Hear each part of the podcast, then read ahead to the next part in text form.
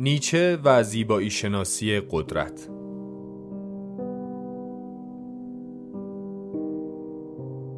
مدرس دکتر عبدالحسن پیروز. برگزار شده در مؤسسه پژوهشی، آموزشی و مطالعاتی آکادمی شمسه.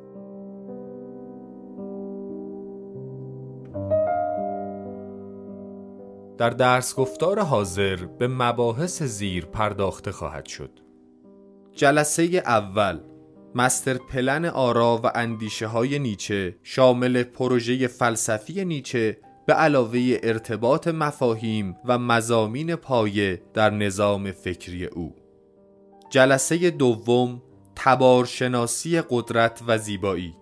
شامل تبارشناسی متدیک نیچه و همچنین خواستگاه زیبایی در شاکله آپولونی قدرت. جلسه سوم الگوواره ابر انسان و جلسه چهارم نشان شناسی قدرت در تفسیر هنری.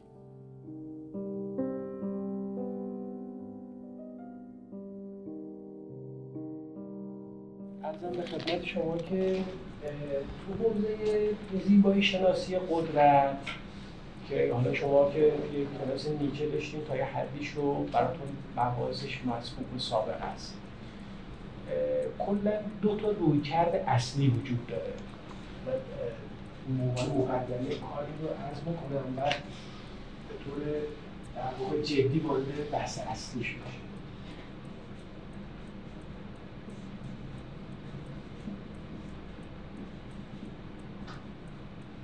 این در واقع اون تایتل اصلی کار ما خواهد که خواهم گفت یا ما هر کدوم این واژه ها رو داریم توی چه معنایی به کار می‌بریم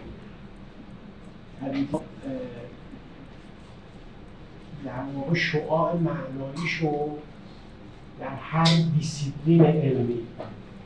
مثلا فرض بکنم به شما power رو باید ببرید توی حوزه مثلا علوم تجربی. ببریدش تو حوزه علوم اجتماعی علوم سیاسی اینها همه شعاع معنایی اینها متفاوت میشه. حوزه معنویتی اینا متفاوت میشه. باز داخل اونها هم طبیعتا زیل تفکر هست متکری ببرید باز معانی متفاوت که ما لازم هست اینجا تکلیف بکنیم ببینیم که ما در واقع داریم کدوم شعاع معنایی صحبت می‌کنیم. این حوزه از زیبایی شناسی یه حوزه از زیبایی شناسی تقریبا میشه گفتش که مال قرن بیستم. یعنی از حوزه زیبایی شناسی نسبتا متأخر جدید. تقریبا دو تا تعبیر ازش تا الان وجود داشته. دو تعبیر کلی وجود داشته. حالا زیل اینها هم باز تعابیر متعدد و مختلفی هست. دو دو تا تعبیر اصلی اینا که من خدمتتون میگم اینا در واقع ما متاسفانه الان هیچ متن و مرجعی به فارسی نداریم. بخوام چیز بکنیم من منابعی هم که بخوام بگم باز به طور کلی نمی‌تونم بگم. بعد برم مثلا فرض کنم زیبایی شناسی قدرت یه فردی متفکر خاصی رو قرار شما بگم این شکلی که الان من دارم براتون معرفی می‌کنم فقط همینجا داره معرفی میشه. ببینید دو دو تا تعبیر چیه؟ یه تعبیرش تعبیری هستش که عمدتا تعبیر چپ هاست. تعبیر متفکرینی که گرایش های چپ دارن گرایش های مارکسیستی دارن. آره اونها و سبک اونها. چهره بارزی که توی این حوزه صحبت کرده والتر بنیامینه.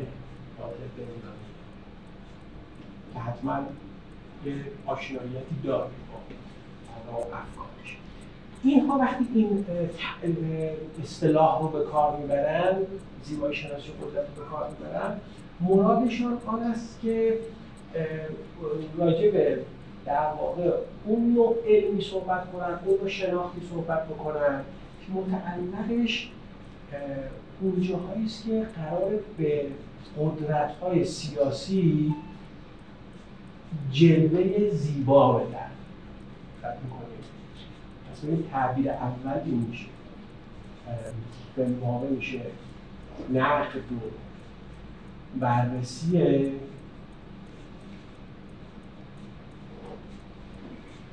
تجلی تجلی زیبا شناسانه قدرت. در کلمبس اونومش یه خود آسونترش میشه این. یعنی ما بیایم یه قدرتی که عمدتا اینا مد نظرشون قدرت تو اون دیسیپلینایی که الان گفتم اینها قدرت چی مد نظرشونه؟ قدرت از نوع سیاسی یعنی چی؟ یعنی قوای حاکمه. مرادشون از کلمه قدرت اینه. معتقدن که یه جاهایی به قدرت میان چهره زیبا میدن. چهره زیبا میدن.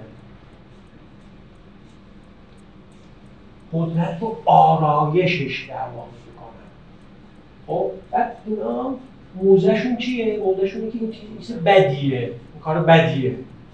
شما قدرت رو که قدرت سیاسی که عمدتا نگاه اینها مخصوصا اون جلوه های سرکوبگرانه و موارد از این قبیل داره نه شما بیایید چهرهش رو عوض کنید بزکش بکنید. حالا مشخصا در دوره اونها چه قدرتی بود که اینا نقد می‌کردن؟ آره. در واقع اون دستگاه پروپاگاندای نازی ها و فاشیست ها این کار به نظر اینا انجام می‌داد. در واقع از قدرت یک چهره خیلی زیبا و جذاب می‌خواست ارائه بده. شما حالا من جلو که بریم مثلا مثلا تصاویر رو سعی می‌کنم توی حوزه بیارم. بحث ما این نیست. ما قرار یه تعبیر دیگه ای از زیبایی شناسی قدرت و اما به فراخور همون بحث هم از این عبور خواهیم کرد. شما می‌بینید. مثلا نقاشی هایی که تو پوستر های تبلیغاتی نازی ها یا فاشیست ها کار می‌کردن عمدتا اینها به فرض پیشوا رو یک جنبه قدسی و الوهی بهش می‌دادن. شما مثلا موسولینی خودش رو ببینید عکساشو بعد حالا مثلا این پوستراش هم ببینید. یا مثلا شما فیلم خانم رفینشدال اون پیروزی اراده رو که راجع به فیلم بود که راجع به هیتلر ساخته ببین از هیتلر چه تصویر می‌شده هواپیمایی رو از آسمان از فراز احقا میاد انگار فرستاده ای با یک مأموریت و رسالتی داره مثلا نازل میشه به کره زمین که همه ما رو مثلا ببره به یک سرزمین آلمانی همه ما آلمانیا. و همینطور باز شما وارد بشید در معماری در مجسمه سازی اینا. من خودم یه بار همه اینا رو رفتم در آوردم. برای تحقیق دیگه همه اینا در تمام کار معماریشون تمام مجسمه هاشون تمام نقاشی هاشون تمام پوستراشون تمام مثلا صنعت فیلمسازی پروپاگاندای آلمان مثلا در این خاطرم یعنی مثلا بالا بر 400 500 تا شاید فیلم بوده. اون دهه های خیلی کم حضور در واقع نازی ها که این کار اون آره آره اون حدود وحشتناک اینا فیلم مستند فیلم شما داستانی ساختن که از نگاه افرادی مثل والتر بنیامین اینها زیل عنوان زیبایی شناسی قدرت قابل تحلیله.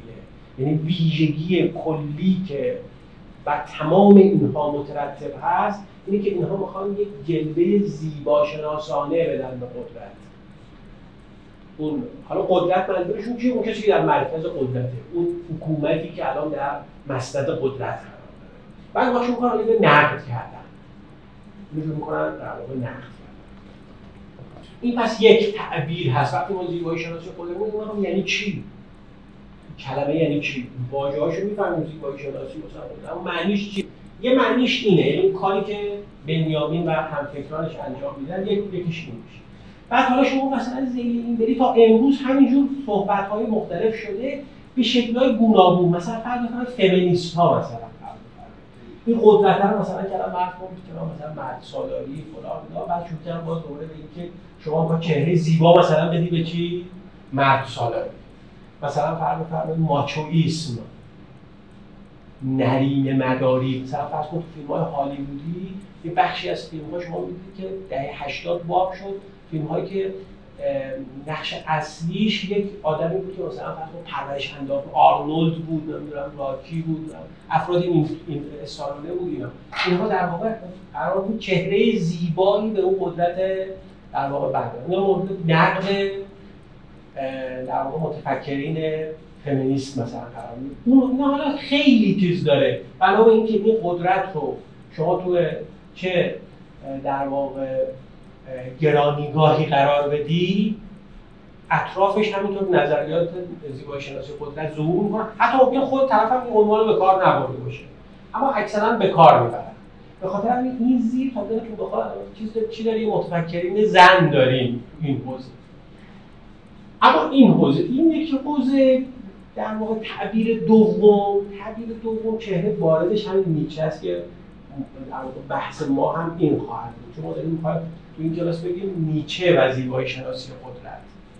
ممکن بود مثلا شما یک کلاس هم داشته باشید مثلا بنیامین و زیبایی شناسی قدرت. یا یه متفکر دیگه.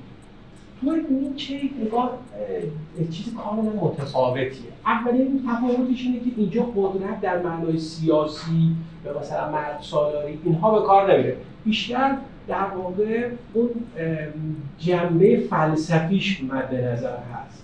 جنبه وجود شناختانش مد نظر هست. بله بله. اینجا کلمه قدرت رو در معنای لزوما سیاسی اجتماعی یا مثلا جنسی به کار نمی‌بره. قدرت رو اونجایی به کار می‌بره شما کلمه قدرت رو بیاری تو دیسیپلین فلسفه چون کلمه قدرت رو تو کلمه ببرید مثلا در دیسیپلین فیزیک. اونجا قدرت اصلا فرمول داره چیزی محاسبه کنید مثلا توان رو به دست بیاره قدرت رو به دست بیاره شیمی همینطور علوم سیاسی. یک قدرت هم داریم حالا همین واژه رو شما تو فلسفه معانی دیگه پیدا می‌کنه. اصلی ترینش اینه که راجع به ماهیت قدرت صحبت میشه. اما اینجا عمدتا راجع به ماهیت قدرت صحبت نمیشه. پیشفرض داریم که شما این چیزایی می‌دونید بعد حالا ما قدرت سیاسی رو شما توضیح میدیم. تو علوم قدرت مثلا فرض بفرمایید جنسیتی همینطور. ما پیشفرض داریم که چیزی شما از قدرت می‌دونی حالا داریم به قدرت جنسیتی focus می‌کنیم. علوم اجتماعی هم. اما وقتی ما context بحثمون شد فلسفی این تکس ها وقتی در تو اون context ها اصلی ترین ویژگی نگاه فلسفی اینه که راجع به ماهیت خودش صحبت میشه. قدرت اصلا چیست؟ قدرت اصلا چیست؟ فارغ از قبل از اینکه بگیم قدرت سیاسی چیه فیزیکی چیه جنسی چیه اقتصادی چیه اصلا خود قدرت چیست؟ تو فلسفه است که فقط این پرسش ریشه ای صورت پس اولا قدرت رو از اون در واقع قیدهای یا مضاف هاش رها می‌کنه بعد اینجا هم نگاهش چیه؟ نگاهش اینه که میگه می‌خوام خواستگاه خواستگاه زیبایی رو در کجا جستجو بکنم؟ در قدرت پس این نوع نگاه نگاهیه که خواستگاه زیبایی رو در قدرت جستجو می‌کنه فلواقع در واقع اینجا الان شاید قصد اصلی هم قدرت نبوده. شروع می‌کنه راجع به پرسش از زیبایی. اما تهش به یه جایی می‌رسیم زیبایی نوعی از تجلیات چیه؟ قدرت. قدرت یک تجلیاتی داره. یک جلوه ای ازش در قالب زیبایی ظهور می‌کنه.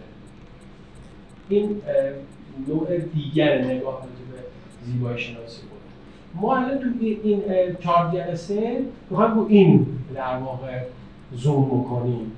این چجوری چه اتفاقی می‌تونه بیفته؟ این پروژه‌ایه که نیچه داره تو زیبایی شناسیش تحقیق می‌کنه. می‌خواد نشون بده که قدرت در واقع مولودی به نام زیبایی داره. مولودهای مختلفی داره. یکی از اون در واقع مولودهاش هم زیبایی است. زیبایی در واقع یکی از تشوهات همه قدرت. مغز و هسته مرکزیش همه اینجا باز حالا باز چیز به وجود میاد. باز نگاه دیگه من چهرهای بارز هر کدوم خدمتتون گفتم. جالبه که بدونیم مثلا فرد بفرمایید متفکرین فمینیست اینجا هم هستن. حالا مثلا فرد بفرمایید ممکن با نگاه چی؟ موضع مثبت یا منفی اون ما کاری ندارم. اینجا هم باز هستن از اون متفکرین از اون جنس این سمت هم حضور دارن. اما طبیعتا اونقدری که اینجا هستن اینجا نیستن. اینجا در واقع ظرف و بستر بسیار مناسب است این یه نکته که پس ما مشخص کردیم که مرادمان از زیبایی شناسی قدرت به جهت دیسیپلین بحث و تعبیرش چیست؟ حالا ببین راجع خود این واژه ها هم یک چیزی بکنیم. ببینید من اینجا که زیبایی شناسی رو برای استتیک به کار بردم زیبایی شناسی رو در معنای موسع کلمش به کار بردم. زیبایی شناسی در معنای موسع معنای وسیع کلمه یا در به معنی اعم به کار بردم. قول فلسفی نه به معنی اخص نه به معنای خاصش. این استتیک ریشش چی بوده؟ استسیس بوده در یونانی. این ریشه یونانی چی بوده؟ استسیس بوده. استسیس رو اینها در برابر واژه نوعسیس به کار می نوعسیس نوعسیس یعنی امر معقول امر عقلی. استسیس در برابر این بوده. در برابر این بوده چی؟ محسوس. اون معقول بوده این محسوس بوده. این امر حسی بوده.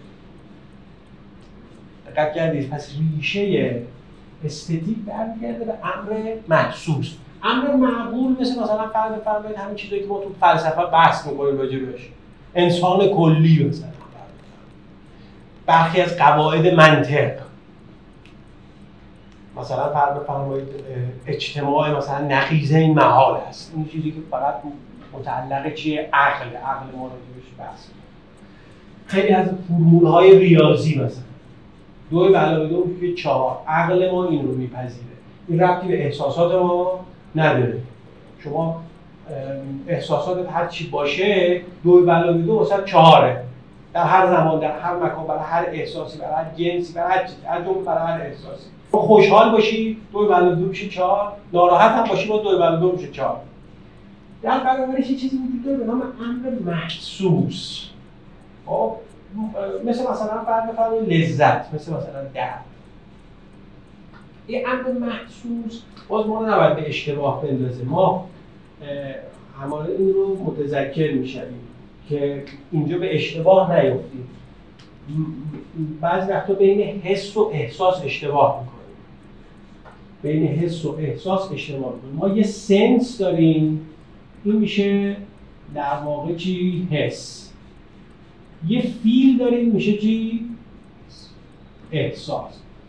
این دوتا قرار دادن از به وسیله قرارداد اینا رو جدا کردن حس ها منظور اون همون حواس پنجگانه است یعنی چی؟ یعنی همون لامسه و ارزم به خدمت شما که بینایی و شنوایی و چشایی و چی؟ بویایی آب احساس چی؟ احساس هم باز یه نوع حسه خب تو حس درونیه حس درونیه اینا چی بودن؟ اینا حسای بیرونی هن. اینا حس بیرونی هن. حس های درونی رو بهش میگن چی؟ فی یعنی مثل چه چیزایی مثل مثلا بعد بفرمایید لذت و درد و امثال اینها چیزایی که شما از درون درک می‌کنید اینا از بیرونن. یه چیزی مثلا فرض حشره دست شما راه میده از بیرون داری درک می‌کنی با لامسه بویی که از بوی غذایی که از بیرون میاد آفرین. آره. محیطی که شما هر توش به سر می‌بری منشأش هستن. اما اینا منشأش چیه؟ درونیه. منشأ درکشو میگم. اما بله ممکنه یکی از بیرون شما رو ناراحت بکنه. اما شما این ناراحتی رو از درون احساس می‌کنید پس اینها میشه که حس درون. اینجا که ما داریم راجع به استتیک صحبت می‌کنیم و بعد میریم سراغ استتیک کدوم که از اینا مد نظرمونه؟ آفرین. ما این قسمت مد نظر اون قسمت متعلق بحثی چیه؟ بحث های مثلا فیزیکه مثلا در فیزیک اسوات راجع به مثلا شنوایی صحبت میشه. خب ما تو این حوزه داریم صحبت می‌کنیم. دنبال هرچند ممکنه که اینها بر اساس اینا به وجود بیاد. اشکالی نداره؟ ما اینکه بر اساس وجود داره کاری نداره. پس ریشش این بوده. خب حالا این احساس ها که انواع مختلفی هم دارن توی aesthetics وقتی مورد بررسی قرار می‌گیرن aesthetics این اسه در واقع نماد چیه؟ علم. آفرین. علم. در واقع می‌خواد بگه علم چی؟ محسوسات. علم امور حسی علم احساسات. علم الاحساس شناخت احساس های انسان. با انسان بر اساس روبرو شدن با یک سری از در واقع ابژه ها احساسات مختلفی درش به وجود میاد. بر اساس این می‌خواسته جلو بره. از در برابر علوم معقول مثل مثلا ریاضی مثل مثلا فرض بفرمایید که فلسفه منطق اینها یک علم دیگری ضرورتش به وجود اومده ضرورت پرداختن علم مربوط به احساسات آدمه. این علم مربوط به امور معقوله برای انسان این علم مربوط به امور محسوسه. منتها از قرن بیستم به بعد دیگه همین هم جوابگو نشد.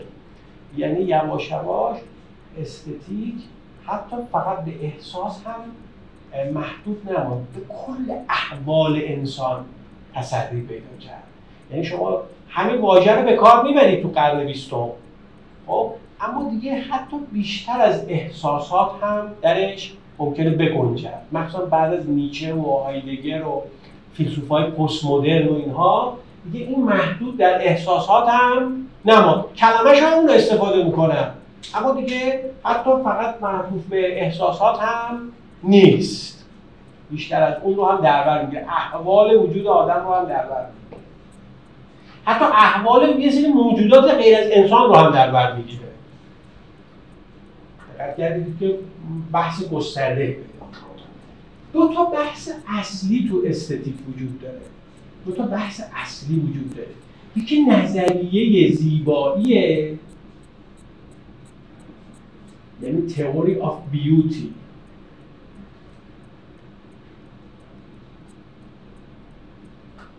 یکی نظریه والاییه یعنی چی؟ یعنی تئوری چی؟ آف سابلیمیتی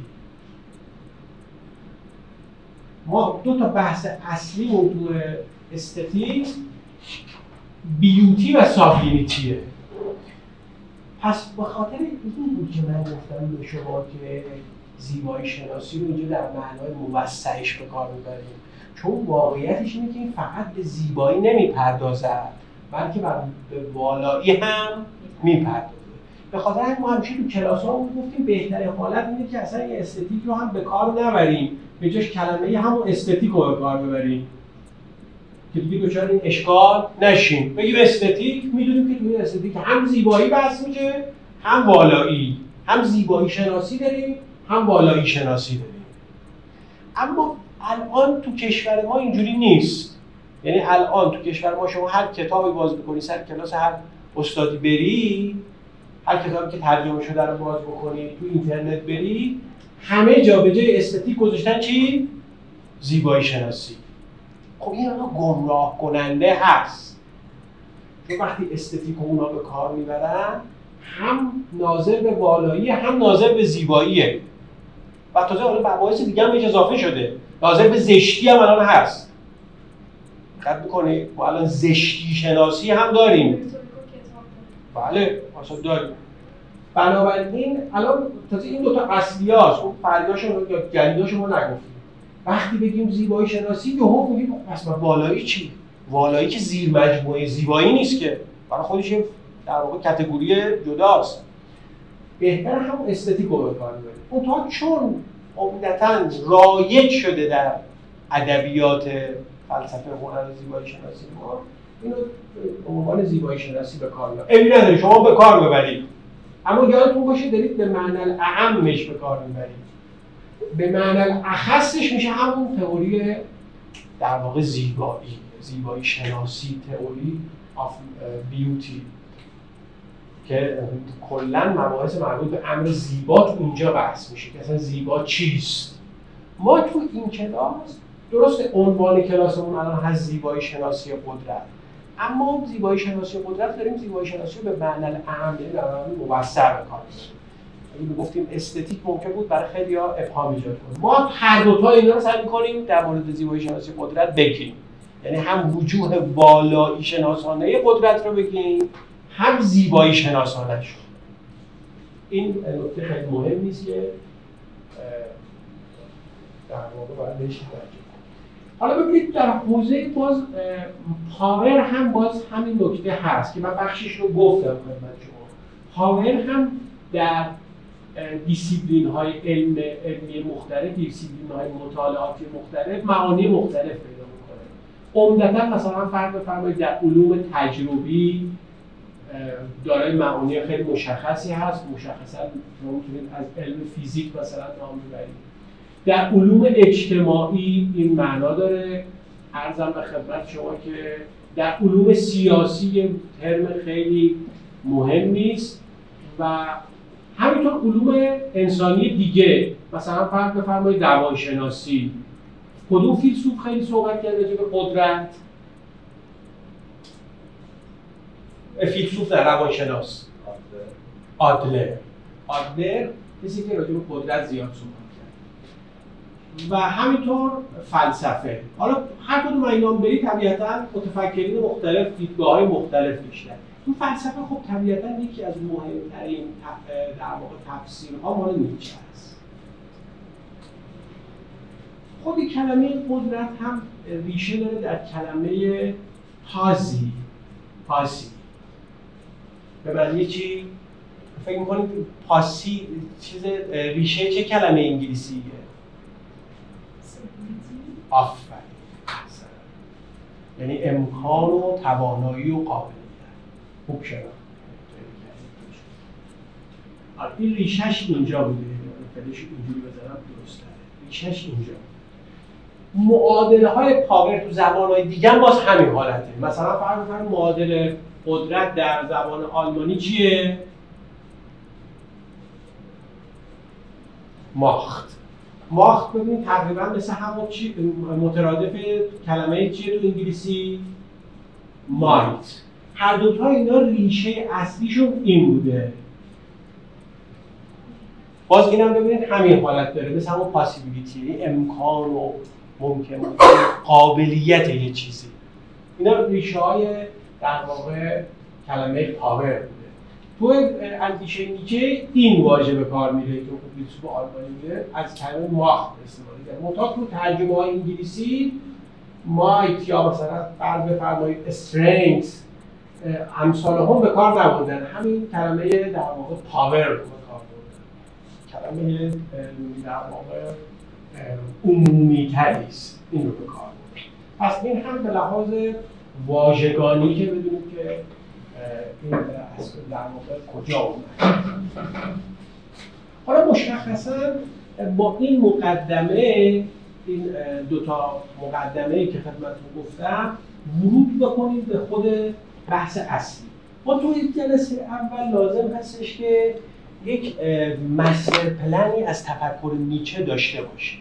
حتما باید یک در واقع احتمالا این جلسه اصلا نرسیم. وارد خود استتیک نیچه بشیم. و نیازمند به این هستیم که اول اصلا یه چشمانداز کلی از تفکر نیچه و مخصوصا پروژه فکری نیچه. چیزی که من خودم تاکید دارم بهش که هر فیلسوفی یعنی اکثر فیلسوفا می‌تونید با مطالعه آثارشان نگاه کنید که یه پروژه اصلی دغدغه‌شون بوده. حالا بعضی وقتا مثلا دچار مثلا یک گشت فکری شده بعد مثلا یک پروژه دیگه ای در شده. اما عمدتا این هست. بچه قالب رو دارم عرض می‌کنم. یک پروژه فکری داشته و بعد شروع کرده حالا یک نوع استراتژی و تنظیم کرده برای که اون پروژه رو بتونه اون هدفی که در واقع طراحی کرده رو محقق بکنه. خیلی مهمه که یه نفر اگه اینو بتونه پیدا بکنه تو اندیشای فیلسوف وقت این پازلش قشنگ شکل می‌گیره. یعنی می‌فهمه که هر تیکه رو باید کجا بزنه یکی از بد تیکه ترین در واقع فیلسوف ها نیچه است شما شما خیلی سخت می‌تونید این تیکه ها رو کنار هم بذارید همواره یکی از بهترین تعبیرهایی که به کار رفته اینه که این فلسفه منفجر شده. این تیکه ها پخشن. حالا شما باید پیدا کنید مثلا این کوزه رو دو کدوم تیکه مال کدوم تیکه بود به هم. آره پیوندش بزنید بچسبونید. خود نیچه میگه که من قرار من اینا رو همجور هی هرچی به ذهنم رسیده گفتم احساس کردم اینجا الان من یه حرف بزنم اینجا. بعد می‌خوام حالا آخر در واقع دوره فکری همه اینها رو در یک قالب سیستماتیک عرضه بکنم. یک پروژه داشت در دوران کتاب اراده معطوف به قدرت که تمام این تیکه های فلسفه جسته گریخته رو کنار هم بچینی خودی به صراحت میگه. من بعد هم بشه تمام این کارهای قبلیش هم هر کدوم برن حالا سر جاشون بشینن تقدم تأخراش مشخص بشه اضافه و کماش ویرایش بشه و اون شکل نهایی رو پیدا کنه که بعد دیگه مرد دیگه. اصلا همچه اتفاقی نیفتاد و افتاد دست خواهرش و نازی ها و اینا و اتفاقات دیگری که افتاد. این چیزی که به عنوان کتاب اراده معطوف به قدرت امروز چاپ شده که خیلی هم متعدد چاپ شده در کشور ما. دکتر شریف این رو از زبان انگلیسی نه آلمانی ترجمه کرده. این کتاب در واقع نوشته خود نیچه به صورت مستقیم نیست. یادداشت مال نیچه هست. اما اینکه اینا رو کنار هم گذاشتنش دیگه در چیز نیچه نبود. می‌خواسته این کارو بکنه. بنابراین ممکن بوده که این حالا به یه طریق دیگری کنار هم بچینه. با این حال باید این رو هم عرض بکنم که خیلی از متفکرین بزرگ معتقدن که این کتاب بسیار هم نزدیک به به همون چیزی که نیچه خواسته. و مثلا متفکری مثل هایدگر معتقده که این مهمترین کتاب نیچه همینه. و تمام تفسیراش از نیچه رو مبتنی می‌کنه بر همین کتاب. بعضی دیگه هم رو نه.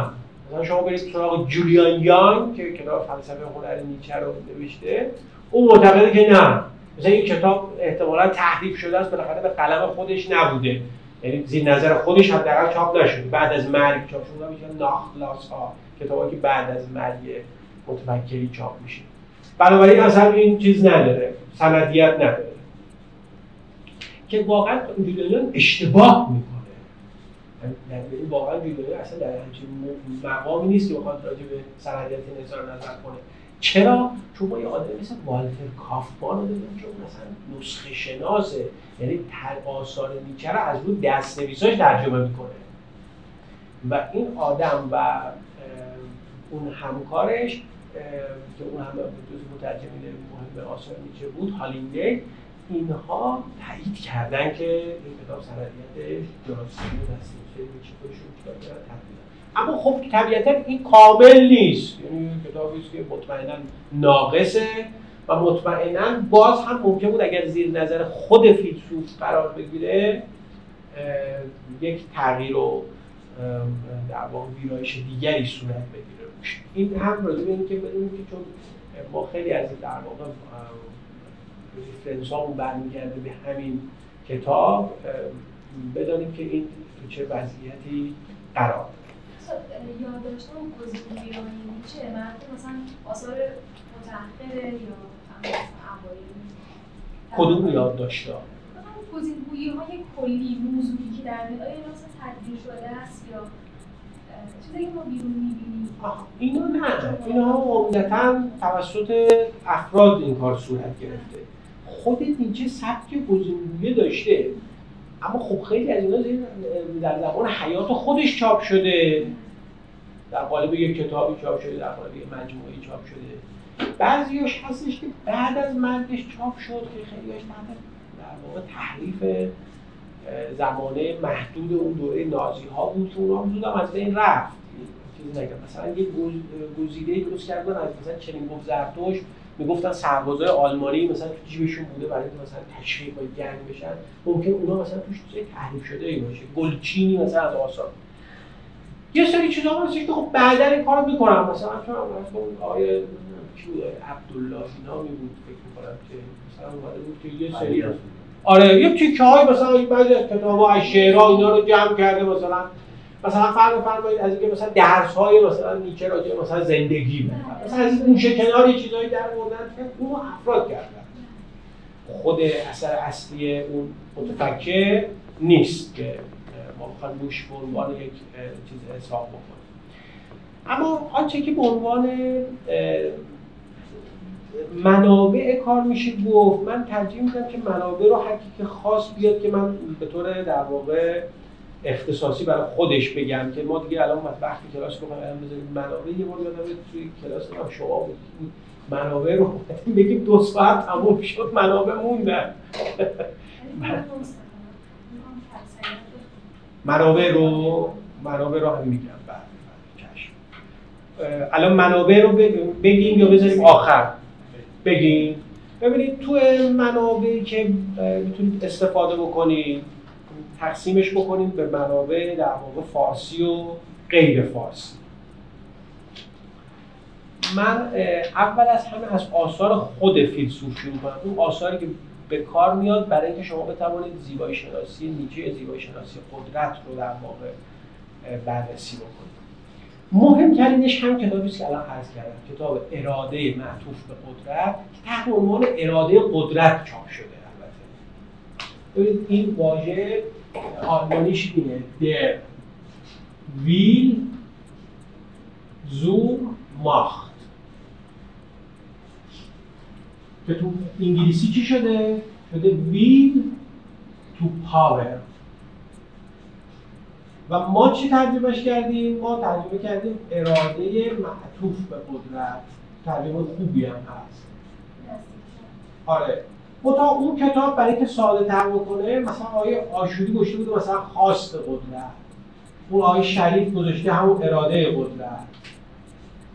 با این اسم هم کتاب در اومده.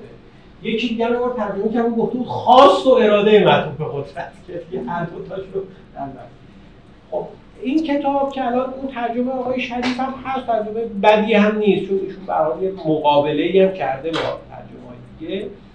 این مهمترین اثر نیچه است تو این حوزه. یعنی یک فصلی داره اصلا تحت عنوان اراده قدرت همچون هنر شما این قسمت وجود یکی دیگه از آثار نیچه که بسیار در واقع به درد این حوزه می‌خوره کتاب چنین گفت زرتشت هست. کتاب چنین گفت زرتشت نیچه هم بسیار بسیار سیگنال ها و کودهای زیبایی شناسی نیچه‌ای درش هست. هم به طور مستقیم هست. مثلا فرض یک قسمتی مثلا راجع به والاییه.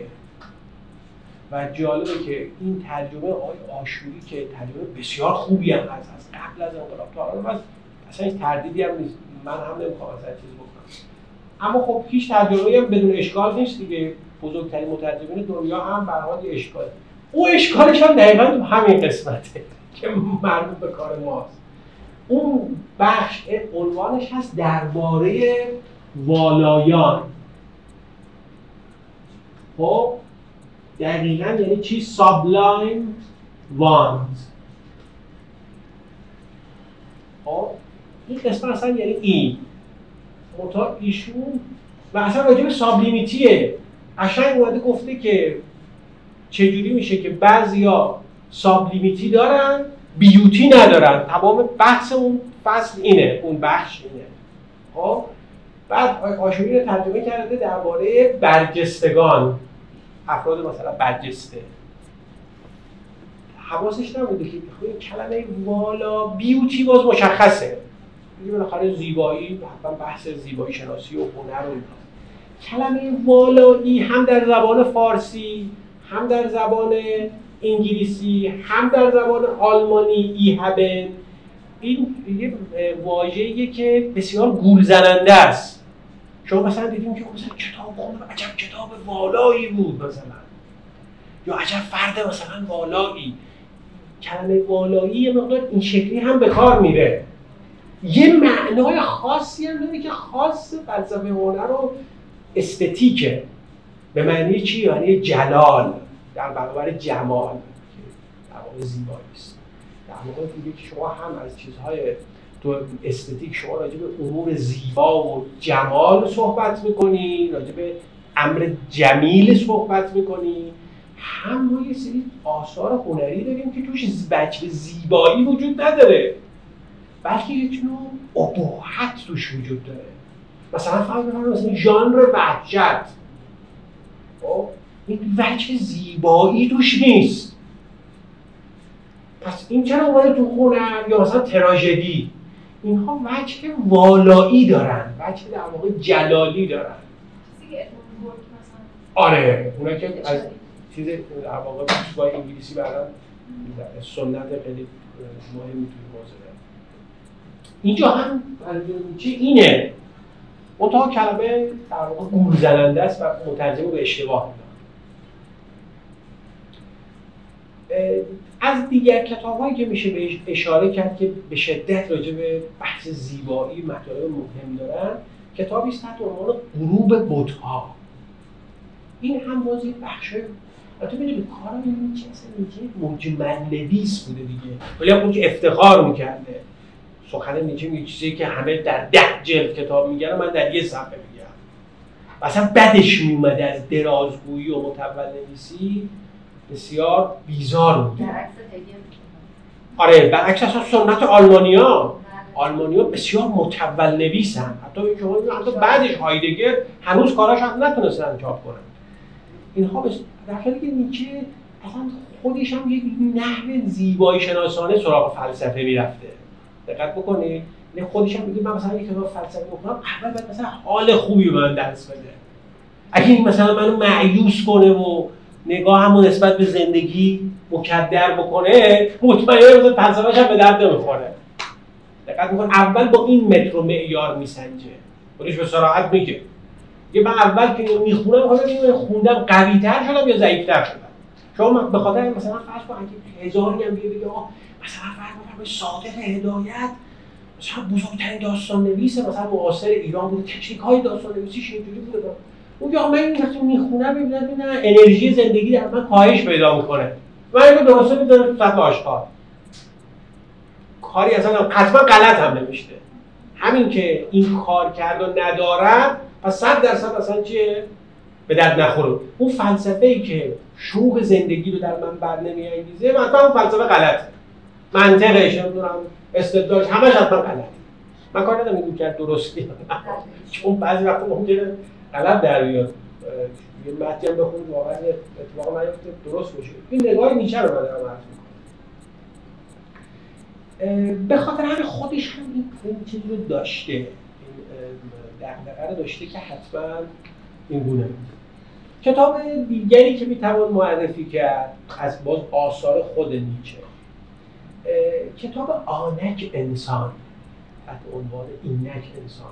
چند تا ترجمه مختلف ازش هست عمده کار نیچه چندین تا ترجمه تو کشور ما ازش شده.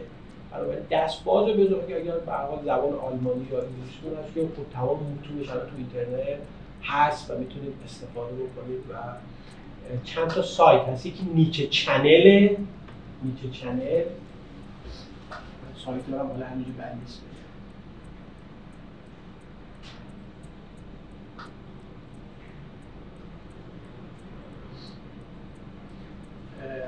ارزم به خدمت شما که این هم به انگلیسی هم به آلمانی به زیادی از آثار نیچه رو توش داره و یکی دیگه هم بود نیچه هولتاف حالا من به خاطر اینکه اون پسوند آخرش رو چیز کنم اونو بعد حتما نگاه کنم خدمتتون بگم. اون هم یک سایتی است که باز آثار نیچه به انگلیسی رو همش رو داره. به اضافه اینکه امکان search رو هم داره. یعنی شما می‌تونید یه واژه‌ای رو تو کل آثارش search کنید. مثلا بذارید مثلا اسلام. یکی اسلام صحبت کردید بعد تمام جایی که مثلا صحبت کردن بر شما میاد مثل گوگل که جوری search می‌کنه اون هم قشنگ search می‌کنه بعد حالا من اون پسوند اون هولتاف رو بعد بگم آها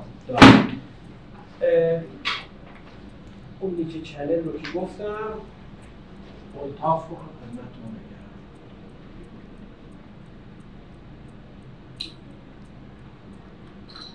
این نقطه داره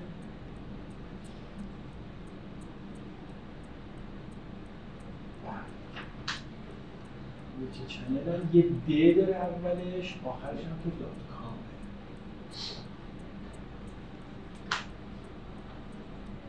چند تا سایت دیگه هم هست اونا کاملا آلمانی هست حالا چیز داشته باشه. ها هم هست. مثل مثلا نیچه سورس. این رو هم داره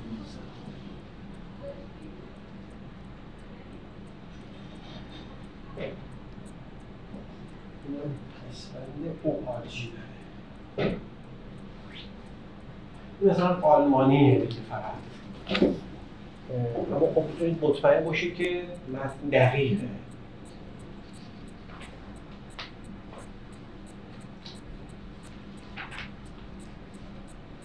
دیگه از کتابایی که میشه نام برد تو حوزه زیبایی شناسی نیچه از خودش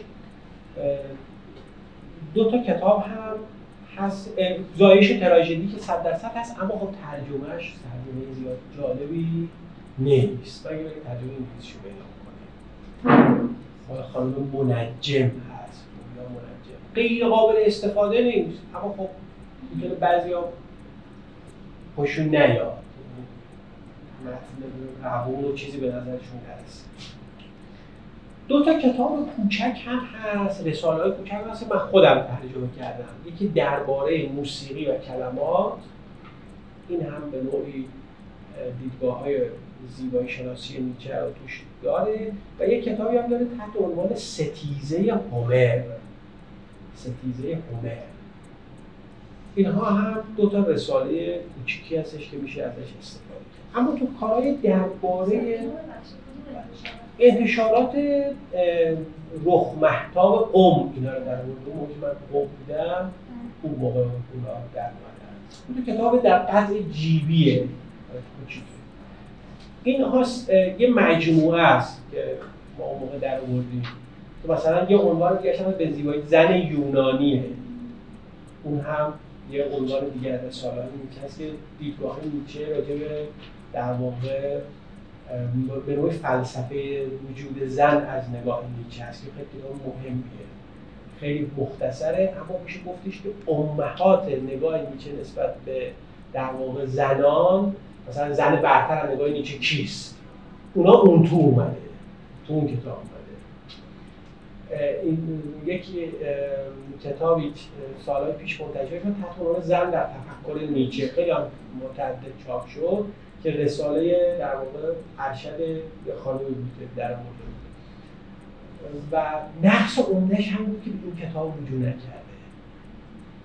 مثلا فرض کنید شما 300 صفحه راجع به زن در تفکر نیچه نیست این کتاب ندیده باشی روحت خبر نداشته باشی یه نقص خیلی مهم ایجاد می‌کنه. به خاطر همین مثلا فرق بفرمایید اون کتابایی که تو اون کتاب بهش اشاره شده بود نگاه های سلبی نیچه نسبت به زنان که مثلا معروف هست و افواه عمومی هم شما میشنوید اونها زیاد بود. اما این نگاه ایجابی که تو این کتاب هست در واقع تو اون کتاب مخفول الان مونده بود یعنی جاش خالی بود. اه، عرضم به خدمت شما که اه، بله. در رابطه با حالا آثاری که به نوعی برمیگرده به فلسفه هنر نیچه که درباره فلسفه هنر نیچه باشن یکی همون کتاب فلسفه هنر جولیان یانگ هست که خدمتتون گفتم. یکی از کتاب‌های مهم این حوزه هست. هرچند از نگاه انتقادیه این کتاب کتاب انتقادیه اما بسیار کتاب خوبی است. کتاب قابل توجهی است. یک کتابی در اومد کمتر کسی این دیده و شاید دیده باشه و چیز کرده باشه این هم یه مقدار کتاب شلخته ایه اما قابل استفاده است. یعنی ما که در مقام حالا نقد کتاب نیستیم که بخوایم حالا. ما می‌خوایم ببینیم چقدر کار خودمون راه میفته دیگه. به نام نیچه در قرن بیستم. انتشارات نجیما در مورد بود مجموعه یه سری مقالات خیلی از این مقالات راجع به هنر و زیبایی شناسیه و جدیدن خیلی هاشون جدیدن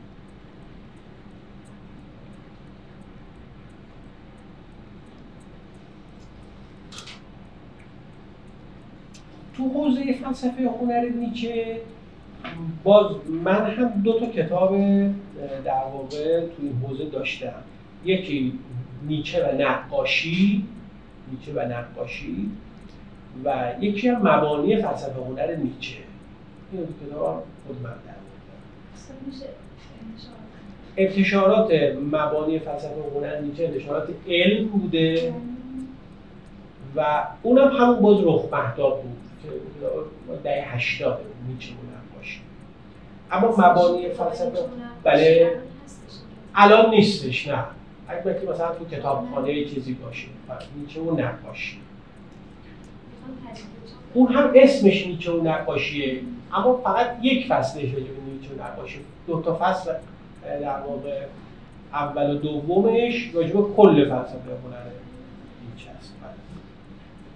اون هم باز کتابیه که به نوعی من اون حدی که تا امروز هم چیز کردم حتی اون برم در واقع در فرنگ هم ندیدم کسی راجع به هنرهای تجسمی در تمدن نیچه کار کرده باشه. اومد موسیقی کار کردن تراژدی کار کردن فلسفه هنر تجسمی کار اون ناشرش فکر می‌کنم نمی‌دونم دیگه چیز نمی‌کنه در اصلا کار نمی‌کنه می‌کنه من ازش خبر ندارم حقیقتش بخوای این نیست که خود منم هم حتی هیچ نسخه دیگه ندارم که بخوام چیز بکنم. ارزم به حضور شما که در رابطه با کتاب های انگلیسی هم چند تا آثار خب طبیعتا الا ماشاءالله هست. اما چند تا کار هستش که میشه گفت اینها کارهای مهمتری هستن.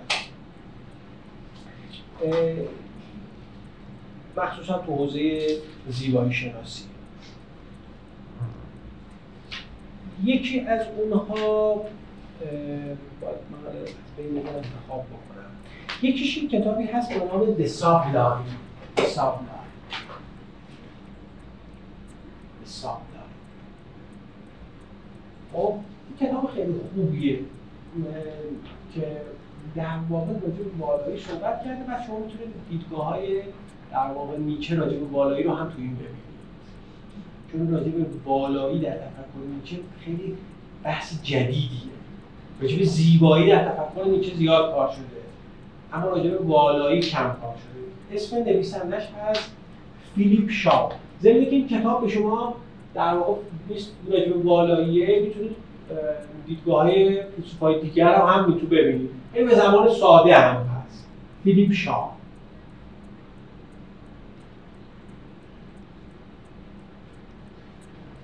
نشانات راتلج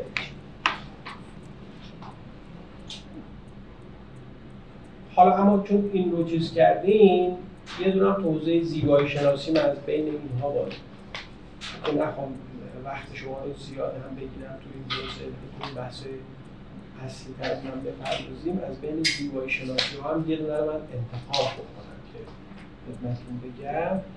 می‌تونیم این کتاب رو معرفی بکنیم. تحت عنوان نیچه استتیکس اند مدرنیته. یعنی نیچه و زیبایی شناسی و مدرنیته. اسم نویسندش هست متن رمبلی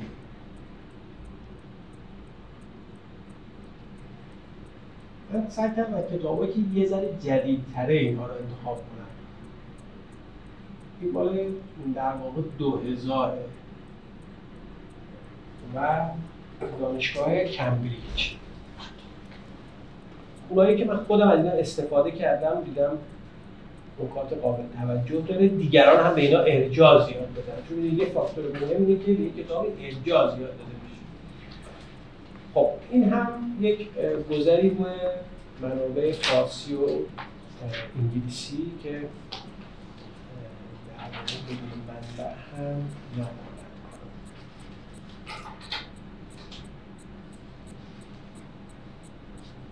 خب ببینید یه نکته رو هم عرض بکنم. باز این هم شاید به مجموعه مقدماتی که گفتیم اون دو تا مقدمه اصلی اضافه بشه.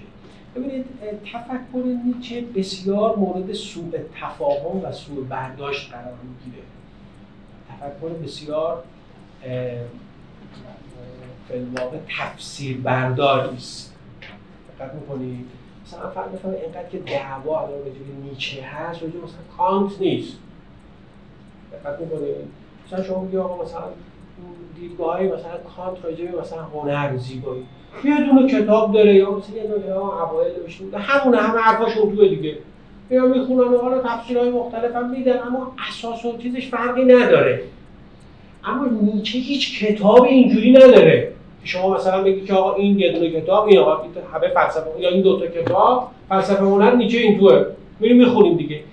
برعکس هیچ کتابی نداره که راجع به فلسفه تو اون صحبت نکرده باشه.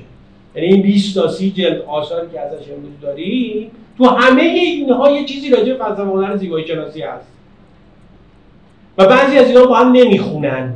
بعضی از اینا ممکن با هم در واقع تطبیق نداشته باشن. این مشکل ایجاد می‌کنه. دقت کردید نه تنها راجع به فلسفه هنر راجع به همه مباحث دیگه هم همینه. خب به طریق اولا راجع به فلسفه هنر مشکل وجود داره یعنی همواره شما با این مسئله روبرو هستی. یعنی خود اصلا این که چجوری بریم فلسفه هنر نیچه رو بخونیم خودش یه پروژه است. خودش یه بحثه یعنی میشه مثلا در رساله دانشگاهی چجوری بخون و کردن همین کارا رو کردن. ضد و نقیض و این تکسر و پراکندگویی. دقت می‌کنید تکسر و پراکندگویی. منصف این مثلا شما بگی الان هگل. چهار جلد کتاب دستگفتارهای زیبایی شناسی اینها این حرفای حوصله کن بشین بخون هایدگر ها این کتاب مثلا فراغاز اثر هنری نهایتا درباره شاعران یک دو تا کتاب جمعش میشه کرد. اما نیچه مثلا بعض بعضی فکر می‌کنن مثلا اسم کتابه چون زایش تراژدیه همه بحث های مثلا هنر الان اون تو تراژدی الان ما بریم در نگاه نیچه بخوایم اون کتاب بخونیم یاد بگیریم اون یه دهمش هم نیست. کاملا درست مثل ببین همین بحث فلسفه زن در تفکر نیچه که یهو یه رساله کوچیک تمام دیدگاه های ایجابیش اون توه اصلا نمیشه شما بر اساس قیافه و مثلا حجم و نمی‌دونم اینا راجع به چیز بکنید اما همه رو جمع کنید یعنی شما هر موضوعی در تفکر نیچه می‌خواید بدانی که چیز همه آثار مجبوری بخونید چون تو همه آثارش احتمالا راجع به اون موضوع صحبت کرده بعد وقت اینا رو باید کنار هم ببینید فصل مشترکشون مثلا چی می‌تونه باشه. یا چه نخ تصویر می‌تونه اینا رو وصل کنه. ممکنه از هیچ نخ تصویر نتونه وصل کنه. اما روشش اینه. متدولوژیش اینه. یعنی از شما این انتظار میره این کار بکنه. عمده کسانی که به خطا میرن در تفسیر نیچه اینه که همه آثار رو نمی‌خوانند. نه فقط داخل کشور ما. بیرون هم همینه. مثل همین عرض کردم مثل جولیانیان میگه من از اون که علنا میگه میگه من مثلا فلان کتابا رو نمی‌خوام بخونم اون اقلا میگن اینجا یه نفر شما میگه اصلا نظر کنم که نه چیزی نیست. شما اینجا اینو دارید میگه اما ده جای دیگه نیچه چیزای دیگه گفته. اونا رو خوندی ببینی ارتباطش با این چیه؟ نه نه بعد اون یه عیارش لحاظ علمی میاد پایین. ارزش علمی پیدا نمی‌کنه. نیچه اینجوریه. این 14 تا 15 تا 20 جلد کتاب رو باید همه رو بخوانی. هیچ چاره ای نداری. دقیقا اون کاری که ما تو منطق و فلسفه انجام میدیم میگیم آقا مثلا زید رو دیدیم امر رو دیدیم اصغر رو دیدیم اکبر رو دیدیم یا همه دیدیم از همه اینا مفهوم کلی انسان رو مثلا استیاد کردیم به قول در واقع علما. این هم همینه. یعنی شما بگید تراژدی چیه در این تو همه کتاباش عمده کتاباش صحبت کرده. همه اونا رو باید بخونی ببینیم کلیه چیه. نکته دیگه اینه که تفکر نیچه تفکر در واقع داینامیکی بوده. مدام خودش اصلا تعبیر به کار نمیگه مثل این حیواناتی دیدید که پوست میندازن من اینجوری بودم. تو نیچه شما جشن فکری خیلی عجیب غریبی نداری. مثل مثلا ویتکنشتاین هایدگر اینا که یهو مثلا فرض بفرمایید بحثشون عوض می‌کنن. یا مثلا ویتکنشتاین یهو اصلا 180 درجه با خودش یهو مغایرت پیدا می‌کنه. شما اینجوری نداری اما تحول تدریجی داری. یه خطه اما تو اون خطه هی و تحول می‌کنه. مثل مثلا همون مثالی که خودی زدی این همون یه حیوان است. همون ماره است. منتها این ماره هی داره پوست میندازه هی قیافه می‌کنه. ماره اون مثلا که من اختاپوس نمیشه. یه حیوان دیگه نمیشه زرافه نمیشه اون ماره. اما همون تو ماهیت خودش داره تغییر می‌کنه. مثلا فرض بفرمایید نیچه دنبال یک هنرمند ایدئال میگرده. یه مقدار میره جلو مثلا واگنر در حوزه موسیقی اونه. بعد میره جلوتر نه اون نیست. میذارش کنار بعد میره دنبال یکی دیگه بگرده. بعد میره پیدا نمی‌کنه. خب یه حدی مثلا در حافظ در قبس تو نقاشی یه جایگزینای اینجوری پیدا می‌کنه و همین میره اما دغدغش عوض نمیشه.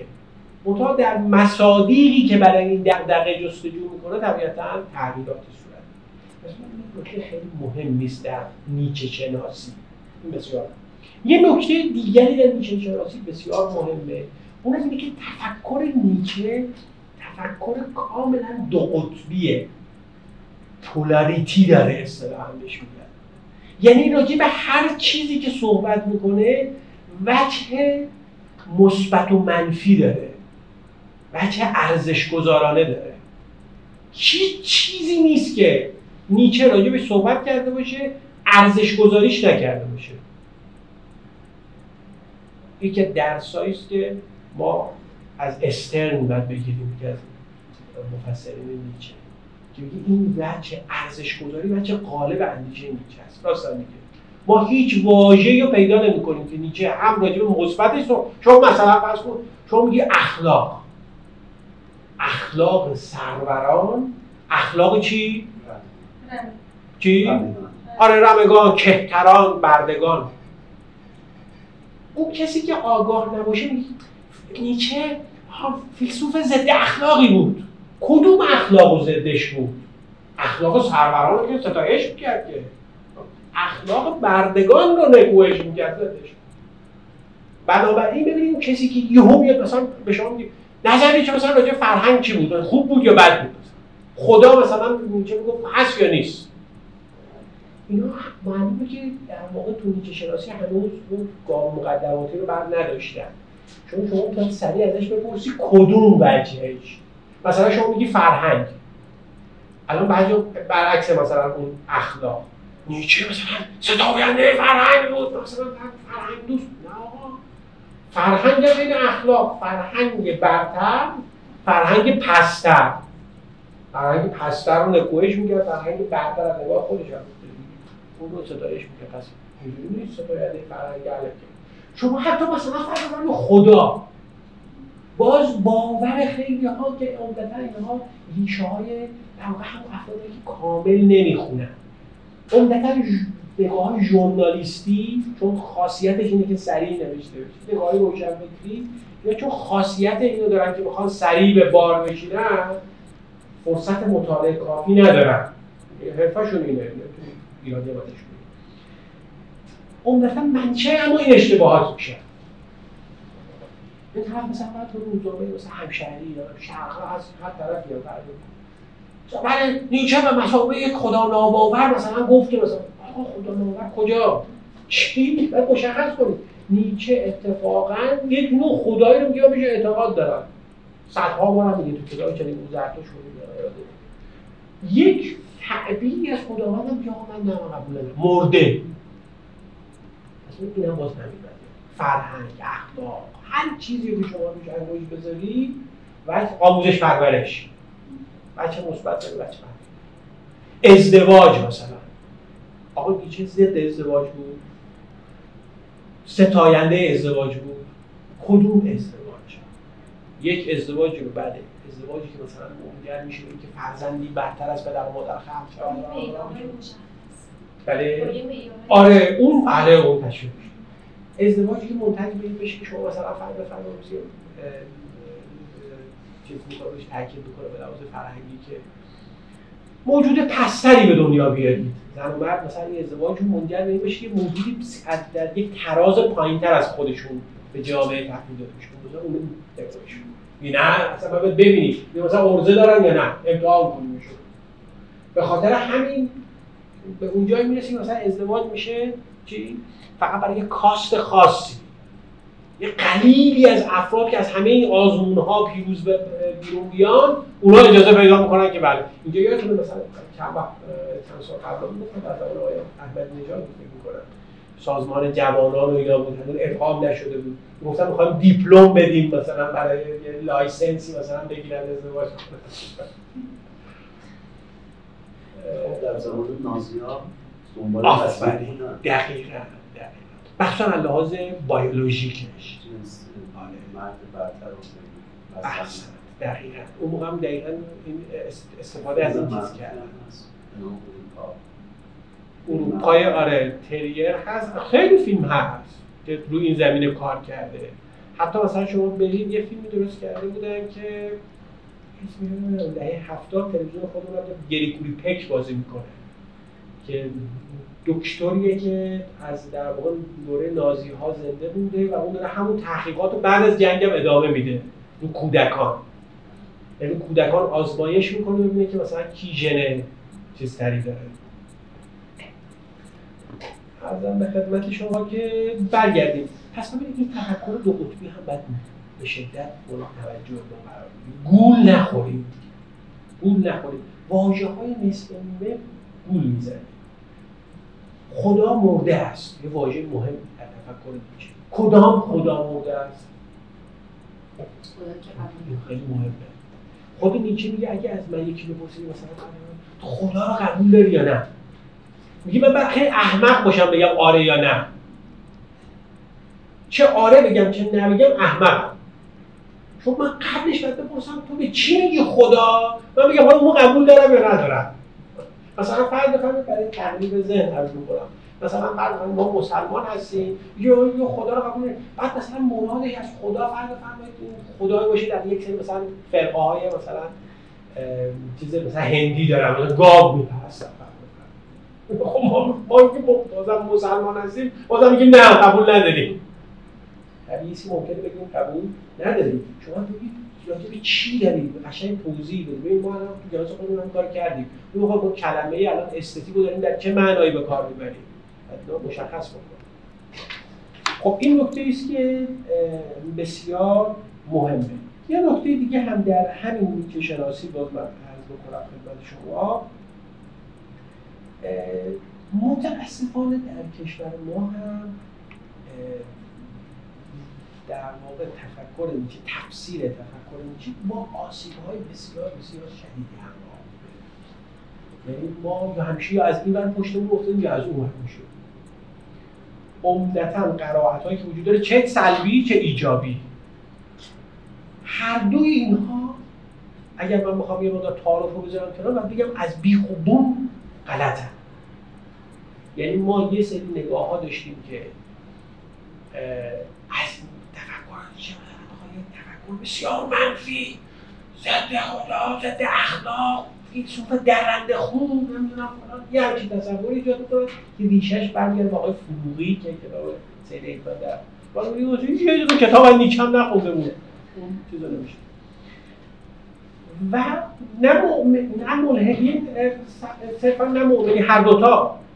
یعنی شما همون تفکر های فروغی مثلا فراماسونه رو این سمت هم می‌بینید. یعنی فرقی نداره. ها یعنی شما مثلا نگاه یه آدم متفکری که از یه جنبه هم خیلی قابل احترام مثلا فتوای ما متحری مباحث خیلی وارده درسته. اما تو این نوع در واقع نگاه بدید که عین همون آقای فروغی عمل می‌کنه. این فرقی هم محترم فرق فرمایید. اینوری باشه اونوری باشه. هر دو دچار یه همچین اینا تو نگاه سلبی. تو نگاه ایجابی بدتر از این. مثلا یکی از چیزهایی که شایع شده بود تو دهه های اخیر این که از نیچه این تصویر یک آدمی مثلا مثلا خیام وردی یه عارف مثلا فرد بفرمایید مثلا آلمانی رو بزن آقای حلاج مثلا اونا بوده. هست تا دقیقا هم تعابیر رو به کار بردن. افرادشان من اسم رو آقای به سر دینانی آقای فولادوند. اینها کسایی بودن که فولادوند چیز رو نمیدن نه. اون پسرم مشکل همین واسه می‌تونم ترجمه کرده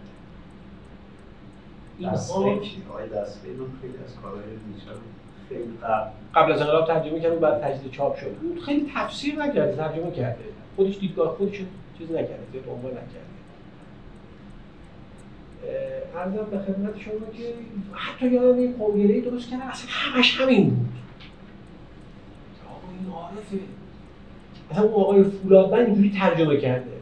تو مثلا گفت مثلا اینجا که نیچه فصل داره آواره این آواره همون سالک ماست. سلوک نمی می‌کنه. اینم از این ور پشت بود افتاده. تبدیل کردن نیچه مثلا به زبان آدم مثلا به یک کبریت مثلا بی خطر یک عارف بی آزاره. نه آقا این چیزی هم نبوده. واقعا اون راه میانه مقفول مانده. نگاه میانه که شما واقعیت رو ببینید. همه جنبه ها رو ببینید. مثلا فرض بفرم آیا, نیچه پدرخوانده فکری مثلا نازی ها بوده مشخصا در دوره نازی ها این اتفاق میافتاد. بعدش هم که متفکر چپ شروع کردن به نیچه حمله کردن از همین زاویه حمله می‌کردن. که این تفکر تفکر منحتیه نتیجه عملی این تفکر نهایی هیتلر شد. رو کشتن. اون سمتش هم بعضی اومدن آقا نه اصلا نیچه به این چیزا ربطی نداشته. هیچ ربطی به نازی ها نداشته. همه رو تحریف کردن اونا. نه آقا اینم نبوده. همین همچی چیزی نبوده. نگاه طبقاتی کاملا از تفکر نیچه. نه اینکه بیرون بیاد اصلا معرفی می‌کنه همین نگاه. کاملا نیچه کاملا یه آدم ضد دموکراته. آشکارا دموکراسی رو حکومت چی می‌دونه؟ گوسفندان گله می‌دونه اندازه نوع حکومت کاملا عامل تباهی انسان می‌دونه. به زرس قاطع نخبه سالاره یعنی تفکر کاملا اولیگارشیک آریستوکرات داره. کاملا نخبه سالار یه طبقه نخبه باید حتما حکومت بکنه. یه طبقه اصلا جامعه برای اینکه اون طبقه نخبه رشد بکنه. بقیه باید تلاش می‌کنن اون رشد بکنه. این کاملا به صراحت هست. اصلا هیچ چیزی نداره. برای جایی برای تعریف و تفسیرهای عجیب غریب نداره. روشنه نگاه. این برای پشت هم نبرد این چند تا نکته مقدماتی رو من راجع به تفکر نیچه و ورود به این تفکر و فهم این تفکر این نکات بسیار بسیار لازمه. در عمل دیدیم که اینا اگر دقت نکنیم بهش دچار کجراهی میشیم اما پروژه فکری نیچه چه بود؟ نیچه می‌خواست چی کار بکنه و برای این کار چه لوازمی رو مهیا کرده بود دقت بفرمایید شما وقتی که به هر شیعی در این عالم از زاویه در واقع فلسفی نگاه بکنید زاویه فیزیک و علوم دیگر هم کاری به هر شیعی که نگاه بکنید و سعی بکنید که این ویژگی که در این شی دارید پیدا می‌کنید ویژگی باشه که در شی ب هم باشه در شی سه هم باشه در شی دی هم باشه. خب یکی از اون ویژگی هایی که مشترک بین اینها پیدا می‌کنید اینه که تمام این اشیاء آ و ب و سه و همینطور الی آخر اینها همشون می‌خوان این سطحی که هستن رو حفظ بکنن. و اگه تونستن اگه تونستن گسترشش بدن. شما مثلا فرض بفرمایید که یه دانه ای رو در نظر بگیرید دانه میوه رو. شما مثلا تو زیر خاک این رو میکارید خب؟ این دانه شروع می‌کنه به گسترش دادن خودش. یواش یواش همینطور اطرافش یه مقدار در واقع فضاش گسترش پیدا می‌کنه. یه حالتی مثل رگ و ریشه پیدا می‌کنه. رگ و ریشه پیدا می‌کنه. یه ساقه بیرون میاد. این ساقه باز رشد می‌کنه. خب این ریشه هم همینطور باز در اعماق زمین در بیرون. اینا همینطور که شروع می‌کنن رشد کردن. این شاخه ها باز دوباره ازش شاخه های فرعی در میاد. از اینا برگ در میاد میوه در میاد. تا اونجایی که بتونه تا اونجایی که بتونه خودش رو منتشر می‌کنه. دقت می‌کنه خودش رو منتشر می‌کنه. این ویژگی عمومیه. حتی فرض بفرمایید شما ممکنه مثلا بگید که سنگی که مثلا رو زمین افتاده. خب این سنگ نمی‌تونه مثل این دانه رشد بکنه. درسته؟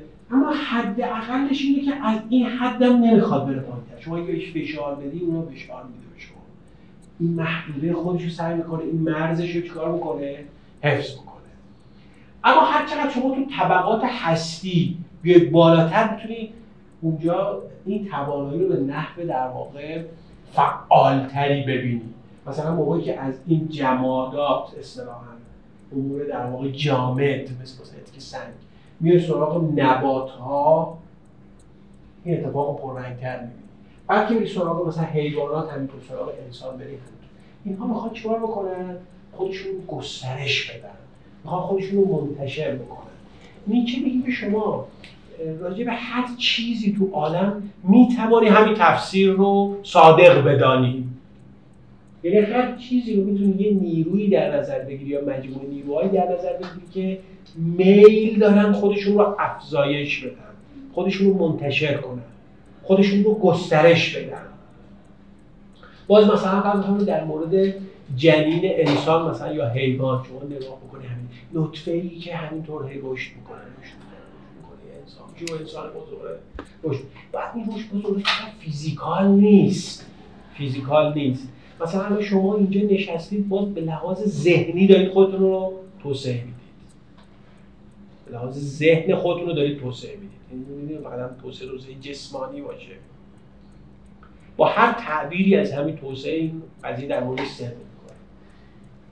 این ویژگی این ویژگی که شما هر چیزی نیروی یا مجموعی از نیروها ببینید. وقتی میگه نیرو کلمه نیرو باعث میشه که ما دیگه در محدوده صرفا مادیات نمانیم. به خاطر این دلیل کلمه نیرو استفاده می‌کنیم. چون اگه بگیم نیرو بعدا الان توسعه ذهنی شما اگه بگیم ماده باش مشکل پیدا میشه. اما اگه بگیم نیرو دیگه میشه هم ماده هم غیر ماده. هر نوع هستی که شما بخواید در, واقع در نظر بگیرید. میگه اگه اینو در نظر حالا خود این نیروه چیه؟ مراد از نیروه چیه؟ یعنی یه چیزی که اثر داره. آثار داره. نیرو اون چیزیه که آثار به همراه داره. منشأ اثر. منشأ اثر. شما هر چیزی رو می‌تونید یه نیرو یا مجموعه نیروها در نظر بگیرید که هی می‌خواد خودش رو منتشر کنه. می‌خواد خودش رو گسترش بده. در همه زوایا می‌خواد خودش رو گسترش بده. این میشه اصلا چی؟ یه قاعده میشه در تفکر میشه به نام قاعده اراده معطوف به قدرت.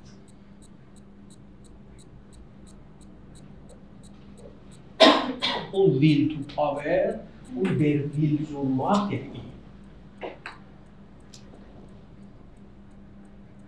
دقت کردی؟ این اون ویژگی اصلیه. معنی در واقع توسعه این توسعه دادن خود اون معنای اصلی این اراده مطلوب قدرته.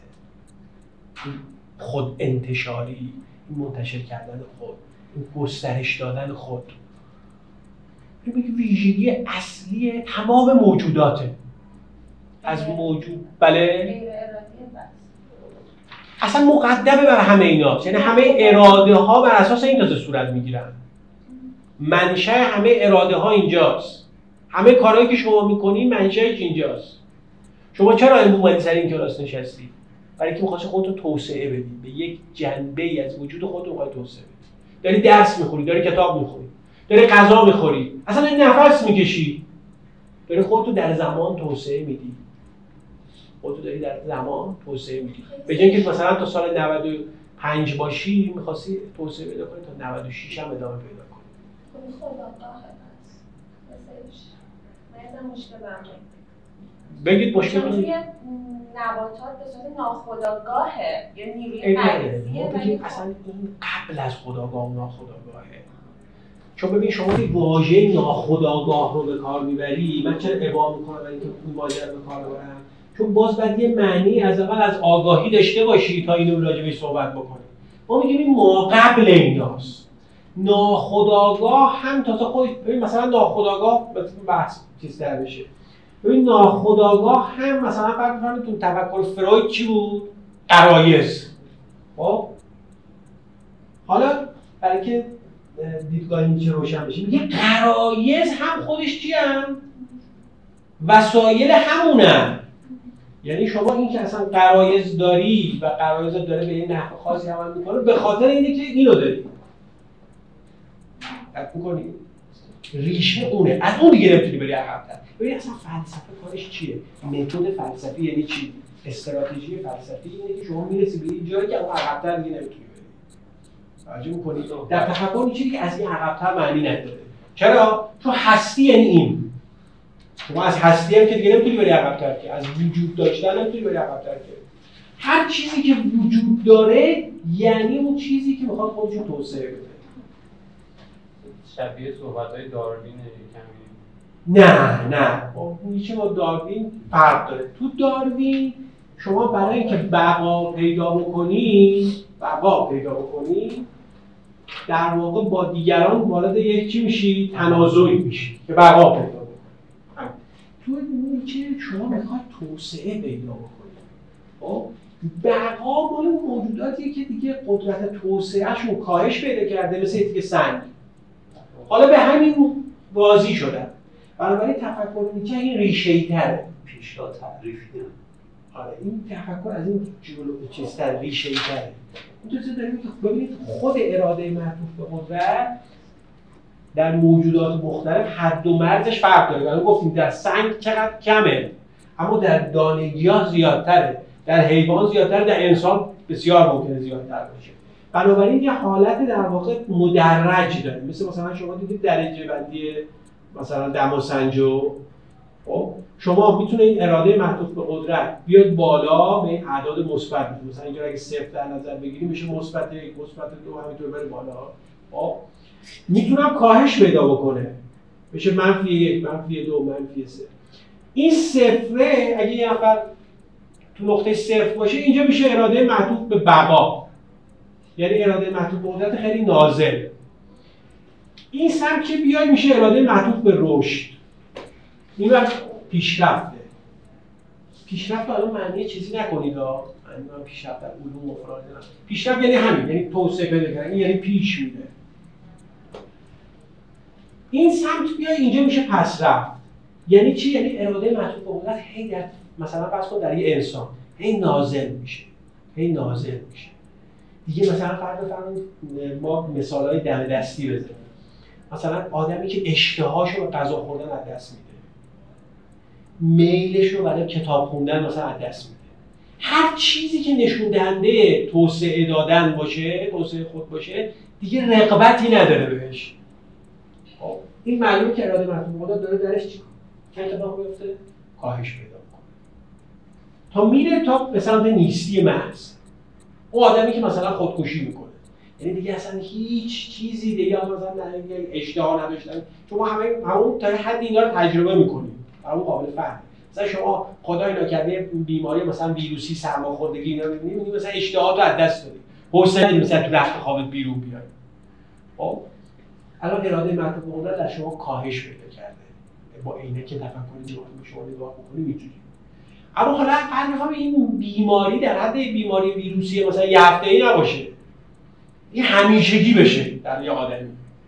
همینطور کاهش پیدا کنه تا برسه. ببینید از نگاه نیچه شما عمدتا اینو می‌تونید با مصرف مواد مخدر تشخیص بدید یعنی هر چقدر فرد میل بیشتری به مصرف مخدر داره نشون میده که اراده قدرت داره همینجور درش نازل میشه تا برسه آخرین حد مخدر میشه خودکشی. یعنی خواب ابدی. کامل دیگه چی بشه؟ یعنی خود مخدر یه سیگنالیه که به شما یک علامتی که نشون میده که داره این کاهش پیدا می‌کنه. اراده قدرت داره کاهش میده. فرد دیگه خیلی میل به گسترش داره خودش نداره. برعکس داره جمع میشه تو خودش. دقت می‌کنی؟ یعنی داره جمع میشه. جمع میشه تو خودش. جمع میشه تا بشه صفر. این روند نیست که شما در انسان داری در حیوان داری در نمی‌دونم یه تیکه شهاب سنگ داری در گیاه داری در همه جای عالم شما همچین چیزی رو می‌تونید در واقع رد پای این نوع در واقع نگاه رو ببینید این نوع هستی شناسی رو ببینید این نوع هستی شناسیه یعنی وجود رو این گونه می‌شناسه. بر اساس قدرت. یعنی اصلا خود وجود یعنی قدرت. خود وجود یعنی قدرت. ببینید مثلا فرض بفرمایید الان ما وجود رو بر اساس قدرت می‌فهمیم. شما ببینید الان مثلا اون برای این دیوار رو نمی‌تونید ببینید. خب اون سمت این دیوار شما نمی‌تونید ببینید. اون برای این دیوار رو نمی‌تونید بشنوید. اون برای این دیوار رو نمی‌تونید لمس کنید. خب مجموع این نمی‌توانه ها رو جمع کردید گفتید دیوار وجود داره. پس ببینید از کجا فهمیدید دیوار وجود داره هستی داره؟ از طریق یک معادله و موازنه قوا اینو فهمیدید اگر شما الان یه توانایی های قدرت خارق العاده داشتید که اون بر دیوار می‌دیدید راحت هم می‌تونستید الان عبور کنید از تو اینجا. اون برای دیوار هم بشنوید خب برای شما اصلا دیواری وجود نداشت دیگه. درسته؟ برای دیوار اون حدی برای من وجود داره برای شما وجود نداشت پس این اصل اصلا هستی شناختیه در درجه اول. یعنی وجود یه چیزی از طریق قدرت شما می‌تونید تشخیص بدید. دقت وجود رو از طریق قدرت تشخیص بدید. این نکته اساسی است در تفکر نیچه اینا ببینید همه مورد سوء تعبیر زیاد واقع می شود منتها بعد حتما یه مقدار روش دقت بکنید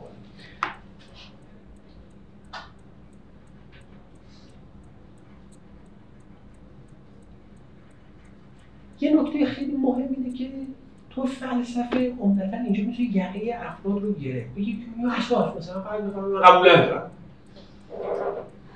خب. امروز متفکرینی که نیچه شناسای در واقع گردن کلفت امروز مثلا گانتر آبل اینها. اینها میگن که شما تو نیچه با بد چیزی سر, سر کار دارید. نیچه سراغ یه فرمولی رفته که به هیچ وجه نمی‌تونید زمینش بزنید. چرا؟ میگه به خاطر که هر کاری بکنی که بخوای اصل اراده قدرت رو رد بکنی تاییدش کردی. بنابراین به تسلیم شید. مثلا فرض بفرم من الان بیام بگم که نه من قبول ندارم. اصل اراده قدرت وجود نداره. میگن آقا ببین تو همین که داری در برابر این تفکر میستی تو این در واقع مجادله و منازعه بین دو تا تفکر نمی‌خوای تفکرت بیاد عقب بلکه می‌خوای تفکر خودت بری جلو. همین داری ثابت می‌کنی که بر اساس اصل اراده قدرت داری عمل می‌کنی. و ثابتش می‌کنی همین که اینجا الان هستی نشستی داری نفس می‌کشی اون الان تجلی اراده قدرتی. همه وجود تمام سلولای بدنت داره میگه که دنبال قدرته. بدن که دیگه اصلا به طریق اولا همچین چیزیه. وارد سیستم بدن و فیزیولوژی بدن بشید دیگه اصلا واویلاس از این جهت. تمام این سلولا تشنه قدرت هم همش ما تو گسترش بدن. حالا ما به دلیل اون وجه آگاهیمون یه جایی به لحاظ روانی دچار یه مسائلی میشیم. مریض میشه میریم عقب. اما بدن که اصلا هم چیزی سرش هم نمیشه واقعا به این سمت معطوفه. خب پس این اصل چون ردش هم ما به لحاظ منطقی اینو بگیم بگیم اصلی که رد کردنش هم باز تاییدش باشه. مثل مثلا حالت دایره میشه. شما می‌خوای از این نقطه خب که به این سمت جریان داره دور شی. دور که بشی دوباره باز از زمین سر در میری یعنی یا گرفتار تناقض میشی به یه بیان یا به بیان دیگه ردش هم تاییدشه. به این نحوه دیگه تاییدشه. مثال معروفش اون مثالی که موقع در واقع بحث وجود داشتن میگیم. مثال خیلی معروفش اینه. من الان بیام بگم که من وجود ندارم. همه میگن آقا شما وجود که داری این اصل رو می‌تونی بپذیری. من میگم من من وجود ندارم. یا همین که میگی من وجود ندارم نشون میده وجود داشتی یه حرفا رو زدی. یعنی من هیچ جوری نمی‌تونم وجود داشتن خودم رو رد کنم. فکر می‌کنید هیچ جوری نمی‌تونم ردش بکنم. هر مسیری برم بازم تاییدش کردم. این اصول میگه اصول چی؟ به نحو بدیهی صادق به نحو بدیهی صادق صدق بدیهی دارن یعنی اصلا نمی‌تونی جوری ردش بکنی. این اون نکته اساسی است. ببینید اون فیلسوفایی که انگوش رو همچین چیزایی می‌ذارن میمونن تو تاریخ فلسفه. یعنی یک جرگاه یک نقاطی رو تو هستی انسان انگوش می‌ذارن که این دیگه در واقع اینقدر این عمیقه به این راحتی دیگه نمیاد اون فیلسوفا نه بحثشون عمدتا می‌بینید گذرا بوده به دلایلی مثلا نه این کار رو اصل همیشگی نیست. برای اون فیلسوفا با یا اون تفکرش اون دیدگاهش فراموش شده. از خب این اصل پایه در تفکر نیچه اصل پایه رو دقت بکنیم. ببینیم ما شروع می‌کنیم این کار رو مخصوصا تو حوزه انسانی به طریق اولا ادامه دادن. ببینیم مثلا شما الان اینجا نشستی اما با چشمت می‌تونی تا مثلا چند صد متر اون رو ببینی. یعنی شما به وسیله بینایی خودتو توسعه دادی. ساختمان وجود شما به وسیله بینایی خودش توسعه داده بعد از یه محدوده به اون سمت باز چشم شما نمی‌بینی. اونجا رو دوربین درست کردی. اونجا رو هم به وسیله دوربین می‌بینی. اون ساخت دوربین هم باز امتداد همین بینایی شما با این اصل اراده قدرت چقدر قابل تفسیر خواهد بود. موجه میشه. پس این ویژگی اصلی نکته که هست اینه که چجوری میشه که این اتفاق میفته؟ مکانیزمش چیه؟ یعنی چی میشه که این اتفاق میفته؟ چی میشه که این اتفاق میفته؟ نیچه میگه که ببین شما اول باید چیزی داشته باشی که تا خودش توسعه بده دقت می‌کنید مثلا اینجا گفتیم ما یه دانه داریم یه پتانسیلی داریم حالا خودش توسعه میده. شما اگر چیزی نداشته باشی پس چی رو توسعه بدی؟ شما به من بر اساس اینکه دارایی اولیت چه هست توسعه پیدا توسعه شما فرمولش چیه؟ فرمولش اینه که تواناییات رو آشکار کنید.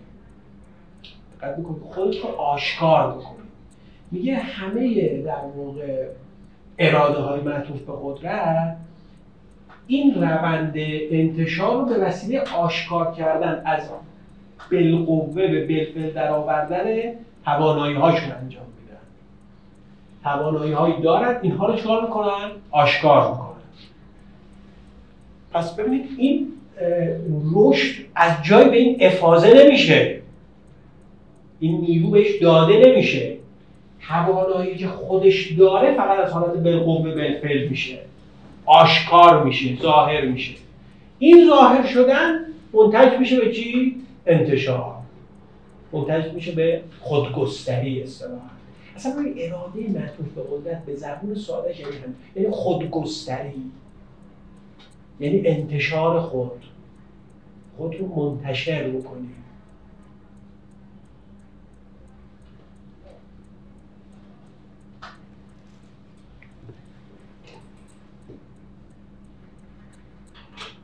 این اون در واقع ویژگی اصلی است در اراده قدرت.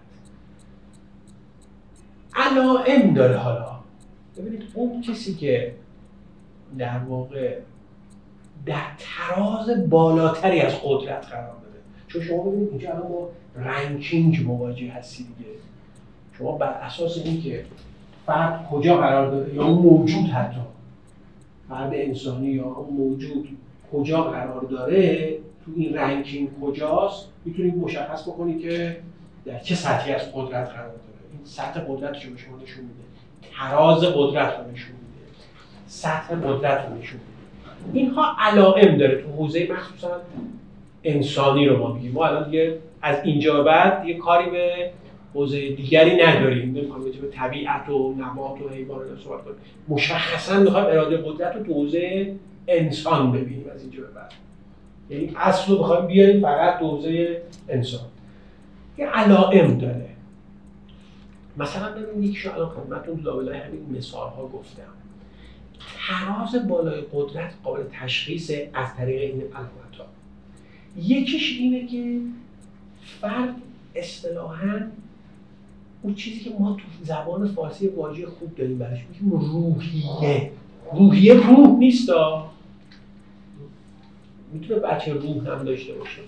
اما عمدتا ما در فارسی تقریبا روحیه ازش مثلا انرژی. آره. اشتهای مثلا فرق بفرمایید ما لزوما فقط اشتهای خوردن. این اشتهای برای زندگی و پیشرفت و جلو رفتن و اینو کاملا هر فردی در مورد خودش حداقل مدام این در زندگی بالا پایین شدنش قابل اندازه‌گیری و فهمش می‌کنه. چون عمدتا عرض کردم موقعی که مثلا یک بیماری یا خدا نکرده دوچار میشی این اشتیاق کاهش پیدا می‌کنه. میل اومده پایین. برعکس ممکنه یه زمانی و مثلا یه دلایل خاصی حالا خوردن یه چیزی نه خوندن یه چیزی هر چیزی این افزایش پیدا می‌کنه دقت می‌کنی؟ افزایش پیدا می‌کنه یکی از علائمه. هر چقدر این کاهش بده اون روحیه کاهش بده اون معلومه که تو این حوزه شما داری میری به سمت پسرفت موجود در سمت پسرفت میره پایین داره میره. یکی از اونهاست. خلاقیت میل به خلق کردن. اینکه مثلا چیزی وجود نداره شما بخوای خلقش کنید این باز یکی از علامت هایی که بعد ما روش دقیق میشیم. یا میشه بو کشید با قول معروف.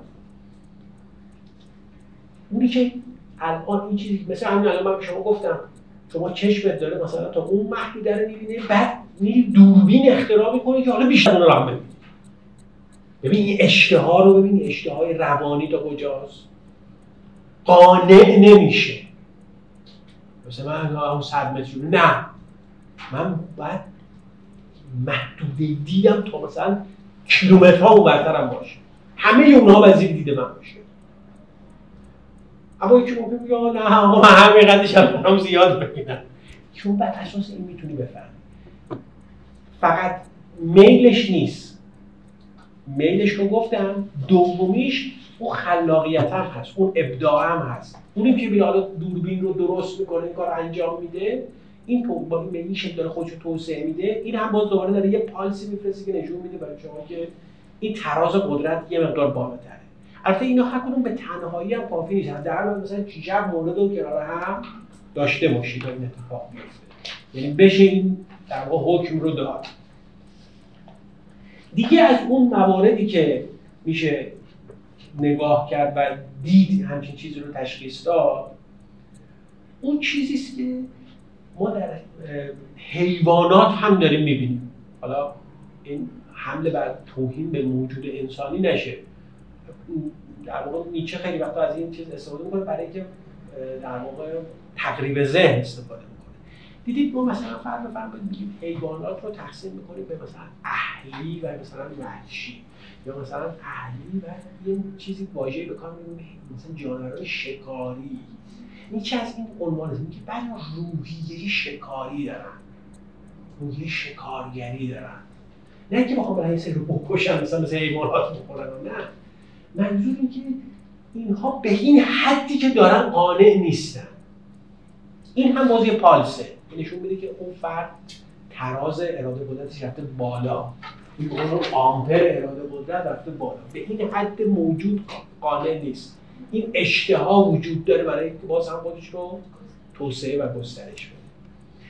عمدتا افراد ماجراجو افرادی که به هیچ شکلی شما نمی‌تونید کنترلشون کنید. افراد به شدت ماجراجو. این هم باز یه پالسه. اینا باز نشون میده که نمی‌خواد اینجا بمونن. یه فردی می‌بینی نه مثلا ببین خود نیچه از متفکرین اینجوری بدش میومد مثلا دوست نداشت مثلا به عنوان فیلسوف یکی باشه مثلا گوشه دانشگاه نشسته همینجوری مثلا داره می‌نویسه که تو کتاب همش مثل کولی ها زندگی کرده بود. همش آواره بود دیگه. این ور همش آواره مثلا مسافر خونه ها و این هم یک چیز مهمه تو در واقع. یک فاکتور مهمه. عنصر خود اون عنصر ارزم به خدمت شما که اراده هم تو اینها باز مهمه. ببینید نیچه میگه؟ بعد نیست تو پرانتز میگه ما هیچ چیزی به اسم جبر یا مثلا اختیار نداریم. هر دوتاش باطله. هر دوتاش باطل میگه تو چرا آدم این واژه ها رو درست کردن؟ لحاظ روانشناختی اینو بررسی می‌کنه. فلسفی هم نگیم. لحاظ روانشناختی. میگه هر دو اینا. حتی اون چیزی که ما مثلا تو دین خودمون میگیم امر بین الامرین. ما دیدیم مثلا ما میگیم چی؟ میگیم نه جبر نه اختیار. بلکه چی؟ امر بین الامرین. یعنی یه چیزی بین جبر و اختیار. نیچه قبول نداره. میگه نه جبر نه اختیار نه امر بین هیچ کدوم از اینا نیست. یه چیزی دیگه است که بعدا رو توضیح میده. منتها میگه این از کجا اومده؟ میگه ریشش تو همینه. میگه آدمایی که اراده می‌کنن کاراشون انجام میدن و موفقن خب اینا بیشتر دوست دارن بگن دنیا بر اساس اختیار میچرخه. اون آدمایی که عمدتا شکست می‌خورن خب دوست دارن بگن که چی؟ جبر بر دنیا حاکمه. دقت بکنید. یعنی میگه اینها خودشون اینها که در دنیا اختیار وجود داره جر کردن نظر هیچ کدومش وجود نداره. محصول دو نوع نگاه به عالمه. شما اگه به این سمت برید متمایل بمیشید به این سمت که بگید دنیا بر جبر استواره. اگه به این سمت برید دوست دارم بگید ها؟ ببین الان من اراده کردم همه کار رو انجام دادم اختیار تو مثلا اگه اختیار داشتی می‌تونستی مثلا انجام عمدتاً. من نمی‌خوام بگم 100 درصد. تو علوم انسانیات اون باشه. 100 درصد نداریم تو علوم انسانی ما هیچ 100 درصد علوم دقیقه که نیست. مثلا سانتی متر بذاریم مثلا ریاضی باشه دو ضرب در دو میشه چهار. البته این به این معنی نیستش که آنارشیسم حکم فرماست یعنی هیچ حکم درستی هم نداریم. این اینو یکی از مقدمات بود که کاشی بهش زودتر اشاره که اما همینجا گفتیم باز قنیمتی است. یادتون علوم انسانی ما دقت علوم دقیقه رو نداریم. دو, تا چهار تا به این شدت و هدت رو نداریم. اما اینکه فکر کنید چون اینو نداریم پس دیگه اصلا یک وضعیت اندیه اصلا یک وضعیت آنارچیسم حکم فرماست که هر کی چی دلش بخواد بگه همه اینا به حد خودش می‌تونه درست بگه. نه اینم نیست. یه چیزی بین ایناست. اینجا بین الامرین یه چیزی بین ایناست. اینطوری هم نیست که به کل. عمدتا تو علوم انسانی اون چیزی که 80 درصد درسته همون حکم همون صد درصد علوم دقیق هم داره. قد می‌کنیم عمدتا یه همچین پس این هم یه ویژگی دیگری بود که تو اینها شما این وضعیت رو ببینید یعنی عمدتا فرد با تراز بالاتر در اراده قدرت عمدتا به لحاظ اراده هم همینو داره. وقتی واژه اراده رو به کار می‌بریم اینجا پیچیده‌ش نکنیم یعنی آقا این کار باید انجام شه. دقت می‌کنید حکم می‌کنه این کار باید انجام بشه ولا غیر. هر چیزی هم باشه باید این کار انجام بشه. حتی اگر تو این مسیر نابود شه. این میگه حتی اگر نابود شدن نبودنش مهم نیست موفق شدن نشدن. میگه وقتی یه نفر همچین در واقع سبک برخوردی رو با امور داره این نشون میده که الان تو تراز بالاتره. پس این نمونه ها می‌تونه کارگوشا باشه بعد مقام دیگه داریم. مثلا فرض این افراد عمدتا افراد جسوری هن. افراد در واقع با تراز بالاتر قدرت افراد تحور زیادتری دارن. این هم یکی از اون چیزا. عمدتا این افراد به لحاظ درونی داره یک یک پارچگی هستن. چون این قدرت ریشه در وحدت داره. شما اگر بخواید از تراز قدرت بالا برخوردار باشید خب از درون باید منسجم باشید. یعنی بردارهای شما مثلا فرض بفرمایید الان مثلا فرض بفرمایید این الان مجموعه نیروهای شماست خب؟ شما الان مجموعه از این نیروها هست. خب؟ اگر هر کدوم از این نیروها به عنوان یک کمیت برداری یه مقدار دارن یه جهت دارن. این به این سمت باشه این به این سمت باشه این به این سمت باشه این به این برایند اینا چیز خیلی کوچیکی میشه. اما اگر همه اینا به این سمت باشن کوچیک بزرگ هر چی هست به یه سمت باشه یهو اینا توان شدید پیدا کنه بنابراین ببین الان مثلا فرض بفرمایید که اگر داخل این دانه بخشایی بود که بخشایی بود که خراب شده بود. اصلا فاسد شده اون رو همراهی نمی‌کردن برای این توسعه. اون رو به یه سمت دیگه دارن توسعه پیدا می‌کنن. بنابراین این نمی‌تونستی همچین تنه درختی ازش بیرون بیاد. نتیجه قدرت قرار چی بشه؟ نتیجه چی؟ پیشرفت هیچ چیز نداره. پایان نداره. شما در واقع اراده قدرت رو تا ماکسیمومش هم به این بازم می‌تونی جلو بری یعنی اگه مثلا فکر مثلا ماکسیموم مثلا ده هزاره. همیشه باز یه عدد بالاتر وجود داره. البته نیچه یه جایی اشاره کرده که من اون چیزی که تا الان هست تا الان هست. یعنی در زبان خودش. اگر فرض بفهمید مثلا این نمودار اراده قدرته خب میگه من این نقطه ماکسیمالی که اینجا پیش پیش اومده میگم همون چیزی که مردم بهش میگن خدا همینه. یعنی میگه اراده قدرت در دنیا به این نقطه ماکسیمومی رسیده من اون نقطه رو می‌ذارم اسمش خدا. تنها تعریفی که از خدا قابل قبوله میگه به نظر من بعدش هم که دیگه به صورت زندگی الان شما می‌بینید زندگی موجودات مختلفی دیگه سخت رسیده.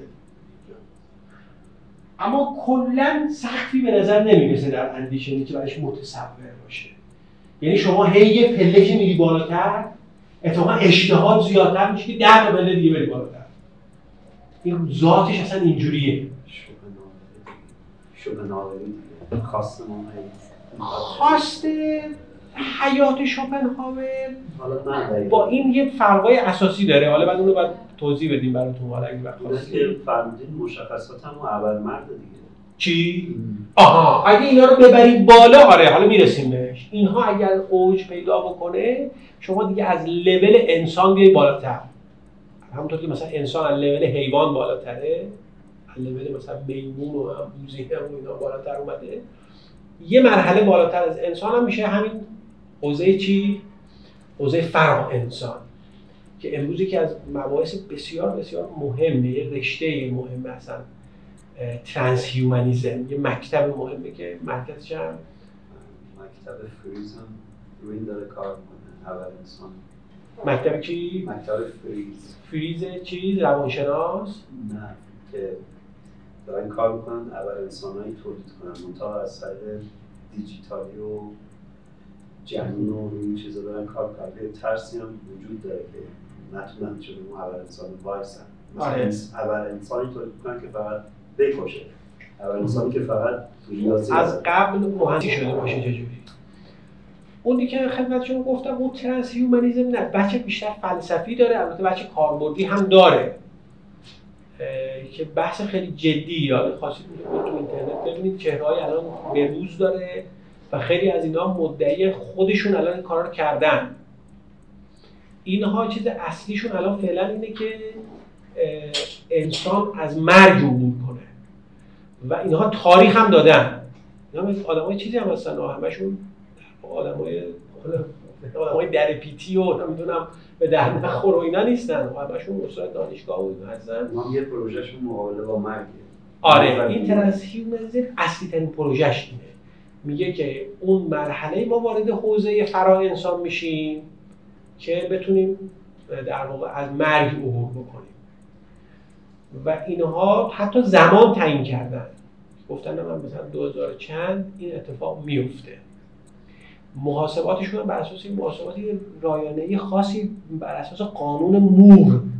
قانون مور میگه که رایانه ها هر ماه نمی‌دونم یا هر چیزی یه عدد اینجوری داره مثلا 80 برابر چیزشون بیشتر میشه.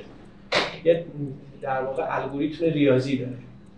بر اساس اون میره سر خود اون آقای اسمش یادم نیست که چهره بارز این ترانس هیومنیزمه فرا انسانگراییه اون میگن که روزی 150 تا قرص می‌خوره. که برسه ذهنش برسه اون موقع بتونه از مرگ عبور کنه.